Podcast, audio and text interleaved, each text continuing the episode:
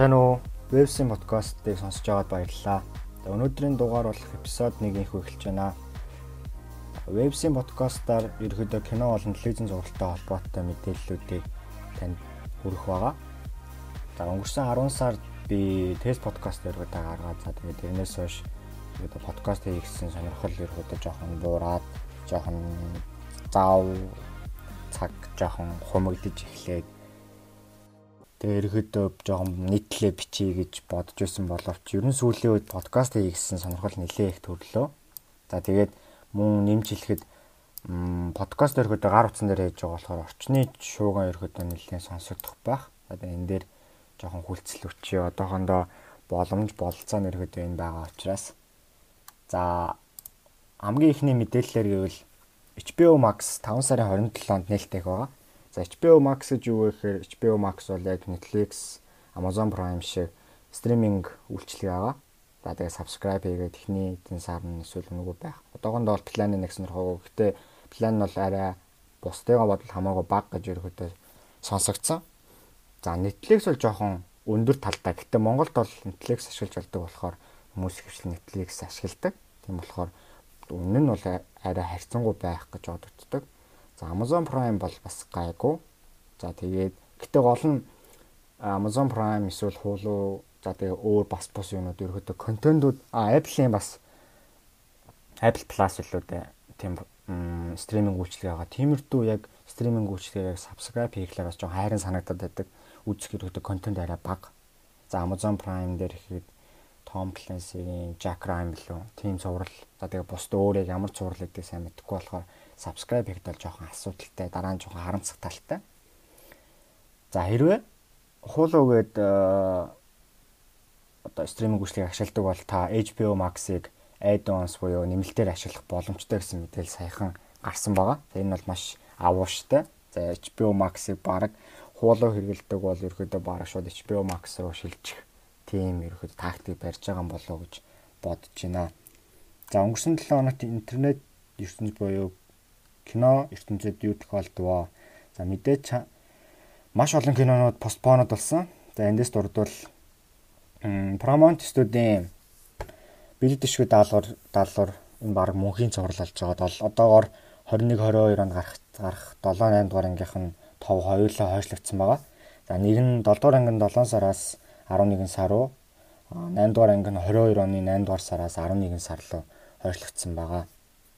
За мөн 11 22 оны 11 сарын 4-нд гарах 8 дугаар анги нь Shazam 4-тэй, Shazam 2-тэй, 2 дугаар ангитай нэг өдөр нээлтэн тавигдсан байгаа. За тэгээ энийг бол тухайн үед 1 2 өдрөөр жоохон ингэж наан цаана кинотеатруудаар гарах болов гэсэн бодолтой байна. Яагаад гэвэл нэг өдөр ийм хоёр том кино нээлттэй ихээр бас үзэгчд бас хэрхэн хүлээж авахыг бас сайн мэдэхгүй. Ерөөдөө ингэж хоёр том кинонууд ерөөдөө нэг өдөр нээлттэй хийдгүү шиг санагдаж байна.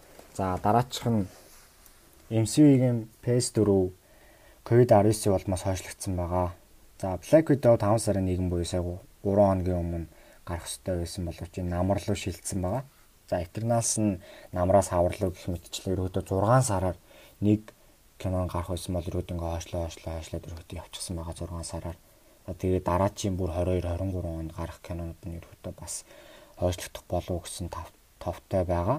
За тэгээд үүнээс үүдээд бас давхар нөгөө телевизэн сурлууд нь байгаа. Wanda and Vision тэгээд м Falcon and Winter Soldier гэдэг. А тэгээд тухайн тэр цувралуудын ерөөдөө 5 нас бас нэлээд хойшлогдох байх.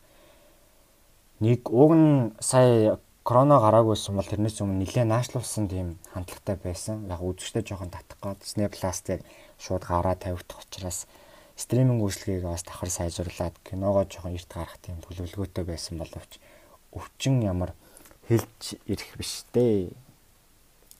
За саяхан тэгээд өнгөрсөн 7 хоногт Америкийн Калифорни кинотеатрууд иргэн ажиллаж эхэлслээ гэсэн нийтлэлийг Instagram хуудасаараа би оруулсан байгаа. За энэ хүү нийтлэлийг сошиалоос жоохон уншиж судлаад яасан үнэхээр яг хэсэг кино театрууд нь бол ерөөдөө бол нээлттэй хийсэн юм бэлээ. Бусдаар бол яг тэр чигтээ бол нээлттэй хийгээгүй. За тэгээ мэдээж тухайн нөгөө хоорондын зай за тэгээ гар хариуцах тиймэрхүү зүйлүүдийг хангаад 3 сарын 15-наас хойш үйл ажиллагаа төр зогсоогоод байсан кино театрууд нь өнгөрсөн сарын 27-оноос ажиллаад эхэлжээ. Кино театр одоо ингээ баг багаас жоохон нэгдэх болов гэсэн хандлага байгаа. Яагаад гэвэл жоохон хоорондоо зайтай суулгаад кино театраа нээлгчих болно шүү дээ юм бэ. Одоо жишээ нь өчтөр гэхэд Монголд баар нээж чинь баар нээгээд ашиггүй гэдэг нь угаасаа харж байна. Баар нээхийн хооронд өөр зүйл бас нээж болно. За тэг баар ч яах вэ? За мөн дараагийнх нь Наyu Semi 3 дугаар анги хөгжлөдөд эхэлсэн. За 2 дугаар анги нь нэлээд хэдэн жилийн өмнө гарсан баха. За тэгээд хүмүүс нэг хоёр хоёр нь жоохон нэгэ гүцээ гүц гэж ярьдаг л та. Гэтэ миний хувьд хоёулаа сайн гоё бүтээл болсон. Ид шидэн дуртай эсвэл ид шид байдаг гэдэгт итгэдэг хүмүүс итэг итэх итгэдэггүй ч байсан та бараг итгэх тийм хэмжээний Гэтэ баг зэрэг жоохон ловер ордог л та ид шидэн. Гэтэ бас сайн мэдхгүй. Гэтэ энэ кино бол кино шүү дээ. Тэгэхээр 3 дугаар анги нь бол үс эхний хоёроо бас жоохон давж хийгдэх болов гэж найдлага байгаа. Ягаад гэвэл зохиол дээр нь Top Gun Maverick гээд энэ оны намар илүү хэрэгжил нээлттэй их Top Gun-ы 2 дугаар анги дээр ажиллаж байгаа Эрик Warren гээд Эрик Warren Singer гээд зохиолч ажиллаж байгаа юм билэ. А тэгээ эргэж ирэх хүртэл нь яг ямар кино болох нь яг яаж зохиол хөрөх нь бас одоохонд тодорхойгүй болохоор үтсэн жимээх хөөхөн л байцгаая. А тэгээд өнгөрсөн 7 хоногт Avengers Endgame болон Infinity War 1 2 жилийн яваа болсон байгаа. За үүн дээрээс ингээд иргэн бас Endgame Infinity War-аа бас үзэх тэмцэл талаас нэлээд төрж илээ. Өнгөрсөн жилийн үдээд бас гигантэн дээр panel discussion хийжсэн. За Infinity War дээр ерөөдөө баг нэлээд хойно утсан болохоор бас юм юм. За тухайн үед ерөөдөө пэйж нэгийг байсан болохоор нэг амар кино ертөнцид бол амар ойрхон байгаагүй За ч гэсэн энд гейм дээр бол тэгж нээлтийн үзэр дээр бас кино үзэх тийм боломжийг олсон гигантэндээ бас их баярлж явдаг. Гигантэн кино театртаа. За энэ жил 2 сараас хойш ерөнхийдөө кино театруудад кино кино театрууд хаагдаад кино ерөнхийдөө нээлттэй хийсэнгүү. За кино нээлттэй хийж байгаа нь ерөнхийдөө VOD эсвэл стриминг үйлчилгээнд дээр ерөнхийдөө кинонууд нээлттэй хийгээд байгаа нэг ангитай эсвэл лиценз зурлаад угаасаа стриминг үйлчилгээгээр бол гарч байгаа. А нэг ангит кинонууд бол яг том биш л бол жижиг кинонууд бол стриминг үйлчилгээнд бол гарч байгаа. За тэгээд стриминг үйлчилгээнд гарч байгаагаас шалтгаалаад Оскар дээр нэгэн шин дүрм нэмэгдсэн байгаа. За энэ одоо 5 сар гэхээр ерөөдөө хагас жилигээ ерөөдөө гарах байсан кинонууд нэлээд алдагдчихж байгаа учраас Оскар дээр нэгэн шин дүрм нэмэгдсэн. VOD эсвэл стриминг үйлчилгээгээр одоо эхлээд үзэгчдэд хүрсэн бол 2000 20 оны Оскар буюу 93 дахь удаагийн Academy Awards тухайн кинонд Best Picture болоод бусад бүх номинацуудад нэр дэвших бүрэн боломжтой гэсэн заалтыг нэмж өгсөн байгаа. Энэ их авууштай. Тэгэхгүй бол өнгөрс эх жил бол ерөөдөө маш бага кино бол өрсөлдөх. Бараг өрсөлдөх кино бараг байхгүй болов гэж стриминг үйлчилгээнд дээр л гарч байгаа гэж тооцвол. За тэгээ кино театруудаар нээлтсэн хэсэг гэвэл за тэгээд хийсэн нээлттэй хийсэн кинонууд нь ерөөдөө нэлээд тааруу кинонууд байгаа болов гэсэн хардлагуудыг төрөөд байгаа.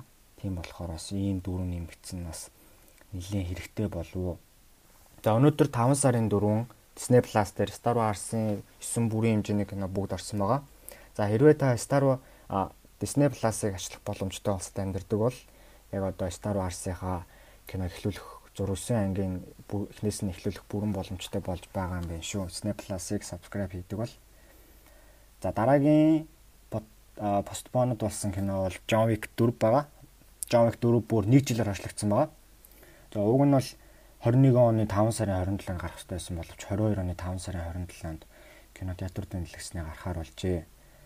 За тэгээд энэ John Wick 4-ийг бас COVID-19-ээс болж бас хойшлогдсон уу гэж бас хүмүүс бас хардлага байсан чинь COVID-19-өөс бас бас болоогүй ерөөдөө давхар бас кино ажиллаас жоохон удаашралтай байгаа тийм мэдээлэл бас цацагдсан байлээ. За хамгийн гоё мэдээлэл нь өнгөрсөн 7 хоногт юу болсон бэ гэхээр Геркулес буюу бидний баг багтаа үзэж өссөн Disney анимашн лайв экшн бүтээл болох нэ. За одоогоор товон зарлагдаагүй гэтээ сошиал ертөнцид Геркулесийн дүрийг, Зевсийн дүрийг хэн бүтээх үү гэд маш тийм пен артууд, пен жүжигчдийн тийм кастууд ерөөхдөө амар их цацагдж байгаа. Энэ дээр бас яг ингээд цавиных нь төгс тохирох тиймэрдэж жүжигчд бас нилээд харагдчихлаа. За тэгээд энэ одоо бүтээл дээр live action бүтээл дээр зохиолыг нь Wonder Woman 1984 одоо гарах ёстой байсан боловч хойшлогдчихсан киноны зохиол дээр ажилласан Дэв Калахам мөн Spider-Verse 2 дээр ажиллаж исэн энэ залуу энэ уран бүтээлч ерөөдөө ажиллахаар болсон. За тэгээ мэдээж продюсераар нь Russo-гийн ах トゥ с Avengers Endgame Captain America Civil War-ыг дээр ажилласан. Russo-гийн ах トゥ саас продюсераар ажиллахаар болсон. Бас нэг дүр бүтээх тийм шуумж цацагдаад байсан. Тэгээ энэ бас одоохонд бол тодорхойгүй байгаа. За Space Jam 2-ын лого цацагдсан байгаа. Space Jam 2-ын логог харахыг хүсвэл Instagram манай Instagram хуудасаараас ороод үзэж болно. Website цэлмүн гэдэг хайгаад үзээрэй. За Lionsgate-с хоёр бүтээл Lionsgate студиэс хоёр бүтээлийн товыг нь ерөөдөө ажилласан байгаа. За маш олон ангиттай хөрөөгээд одоо franchise franchise юм да тий. Хөрөөний дараагийн анги буюу спираль гэдэг нэртэй анги нь нэг яг яг ребут хийгээд яг шинэ анги юм уу эсвэл яг үргэлжлээд юм уу гэхээр бас sequel гэсэн л гарчтай байлаа л. Тэгтээ бас яг зарим нийтлэл төр болохоор бас ребут хийгдэж байгаа гэжсэн бас мэдээлэлсэн бүх ихнээс нь тэгээ жоохон явцгүй болцсон талтай гэж жоохон боддог л та. Хөрөөгтэй би яхаа бүтнээр нь ч бүр нэг үзэж байгаагүй ихний дан ин үзээд сүүлийн дан ингээс ангууд яг яаж эхлэх нь бол ойлгомжтой яаж дуусах нь бол жоохон ойлгомжтой тэгээд нэг жоохон дундын үйл явдлууд нь л жоохон өөр болохоос ш хөрөө бол над нэг тийм онцол нэг тийм жоохон санагддггүй. Уг нь 5 сарын 15 буюу энэ сард нээлттэй хэлсэн мөлий. А тэгээ энийг 21 оны 5 сарын 21-нд 21 рүү хойшлуулсан байгаа. За тэгээд дараагийнх нь хоёр дахь Lionsgate-ийн хойшлуулсан кино нь Hitman's Bodyguard гэх кино гэдэг. За тэр киноны одоо үргэлжлэн юм уу эсвэл spin off юм уу одоохондоо сайн мэдэхгүй. Тэгээ Hitman's Wife's Bodyguard гэдэг нэртэй кино. Энэ оны бас 8 сард гарах байсан боловч 21 оны 8 сарын 20 руу шилжсэн байгаа. За энэ киноны талаарх мэдээллийг ерөөхдөө баг сонсоогүй байсан чинь ингээ нэг жилээр хойшлогдчихсон тийм мэдээл цацагдсан байгаа. За Netflix Back to the Future орсон байгаа. Энэ Back to the Future 3 гурвалжилсан франчайз ийг хэрвээ үзэх хүсвэл Netflix-д орсон байгаа шүү. Netflix-д энэ 5 сард маш олон кинонууд орно. За тэгээ эргээд Netflix-ээс 5 сард буух маш олон кинонууд ерөөдөө байгаа. Сар болгон ингээд кинонуудаа оруулаад шинээр орох кинонуудаа оруулаад за тэгээд тэр ирээрээ бас өргөдөг кинонуудаа буулгадаг. Тэгээд бас нэг өгөгдлийн бас нэг даац хэмжээ гэж бас нэг юм байгаа. Хэд их бас барихгүй байхыг хичээдэг байж магадгүй. За нэгэн универс нэртэй болчихсон байгаа. За хэд хэдэн кинонууд ерөөдөө яг ямар универст хамаарах вэ? Эсвэл зүгээрээ ингээд салангад явах уу гэд одоохондоо шийдэгдээгүй байсан боловч өнгөрсөн 7 хоногт Marvel-ийн тэмдэгтийг ашиглаж Sony-оос эрхлэн гаргадаг кинонууд бол Spider-Man, Venom, одоо удахгүй гарах Morbius, Morbius нар нь Sony Pictures Universe of Marvel Characters гэсэн нэртэй universe хариалагдах болж боллоо гэсэн тийм мэдээлэл цацагдсан байгаа шүү. Хэрвээ та мдээгүй бол энэ 3 дүр маань нэг юм Marvel-ийн дүрүүдээс одоо Marvel-ийн дүрүүдийн Sony Pictures-ийн universe гэх юм уу та тэг тийм одоо университет ерөөхдөө хариалагдахаар болсон байгаа. SPUMC гэж товчлж байгаа. За өнөөдөр 11 сарын а өнөөдөр 11 цаг 30 минутанд Rick and Morty-гийн дараагийн бүлэг нь цацагдсан байгаа. Дөрөвдүгээр бүлгийн 2 дугаар хэсэг болох эпизод 6 цацагдсан байгаа. За дахиад 7 хоногийн дараа эпизод 7 цацагдах байгаа. Сайн ревю ирэхэд бол явж лээ. Одоохонд бол үзег байгаа. Би баг 3 дугаар бүлгээс нь хойш үзег байхаа. Тэгж санаж байна. За Transformers-ийн 7 дахь франчайзын 7 дахь бүтээлийн нэр нь одоохондоо гараагүй. Энэ кино 22 оны 6 сарын 24-нд гарахаар болсон байгаа. Пэнүүд нь байвал за тэр ч яах вэ? Ер нь за хүүхэд байхдаа үзчихсэн Spawn гэдэг анимашн байдаг. Одоо би баг үйл явдлыг сайн сандгүй ч гэсэн нэг хоёр л үзчихсэн. Амар миний хайгаад уншихад л үзсэн 3 жил гарч ирсэн юм байлээ. Амар олон ангитай би бас нэг хитгэн ангийн үзчихсэн болохоор нэг сайн сандгүй. Тэр анимашны бүрийн хэмжээний яг 90 минутын төсөл ридигээс одоо бэлэнгээс одоо хийж хийгдэж эхэлсэн гэдэг төлөөрөө шилжсэн. За энэ их авууштай мэдээ аваас яг Spider-Verse 2 шиг тиймэрдүү гоё анимашн гаруулаас нэлээд гоё байх болов гэжсэн хардлагатай байгаа. Ерөөдөө яг иймэрдүү Spider-Verse 2-ын ерөөдөө яг зуруулал амар гоё санагддаг. Бас тэр зурлалыг хийсэн бас програм нь бас open source буюу нээлттэй их их програм нээлттэй ихтэй сурласан ерөөдөө програм гэдгийг нь кино багийнхан задлаад энэ програмыг ашигласан гэдэг ерөөдөө өнгөрсөн жил нийт зарлж исэн тухайн програмыг бас ашиглаад анимашн их боломжтой тийм байсан юм ялээ. За Disney Fox-тэй хий а хамтарч хий одоо хамтарч хийгээд гэрээтэй байгаа одоо Marvel-аас Marvel-ийн дөрүүдийг ашигласан хамгийн сүүлийн кино болох The New Mutants Mutants киноны шин зураг цацагдсан байгаа. За энэ дээр ерөөдөө Magic-ийн яг хүчээ power ашиглаж байгаа зураг. За тэгээд эсрэг дүр болох The Smiley Man-ийн зураг цацагдсан байгаа. The Smiley Man гэсэн мөртлөө бас жоохон нилээн Smiley Man-ийн гэхгүйгээр л жоохон аимшиг. Гэтэ бас яг энэ зургуудыг харахаар бас яг тухайн кино бас жоохон хүлээлтээс давах хэмжээний бүтээл болж байгаа юм болоо гэсэн тийм найдар байгаа даа. Хоп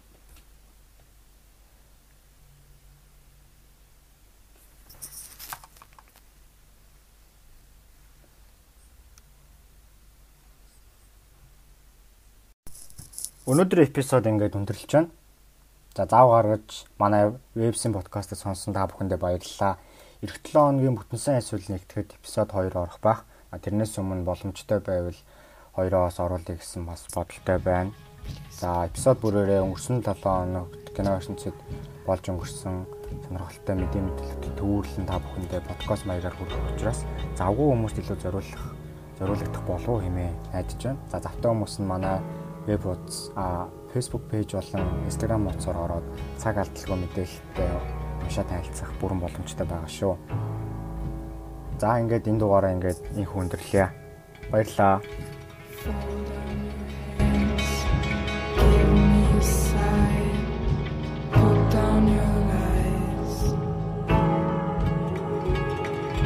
disappear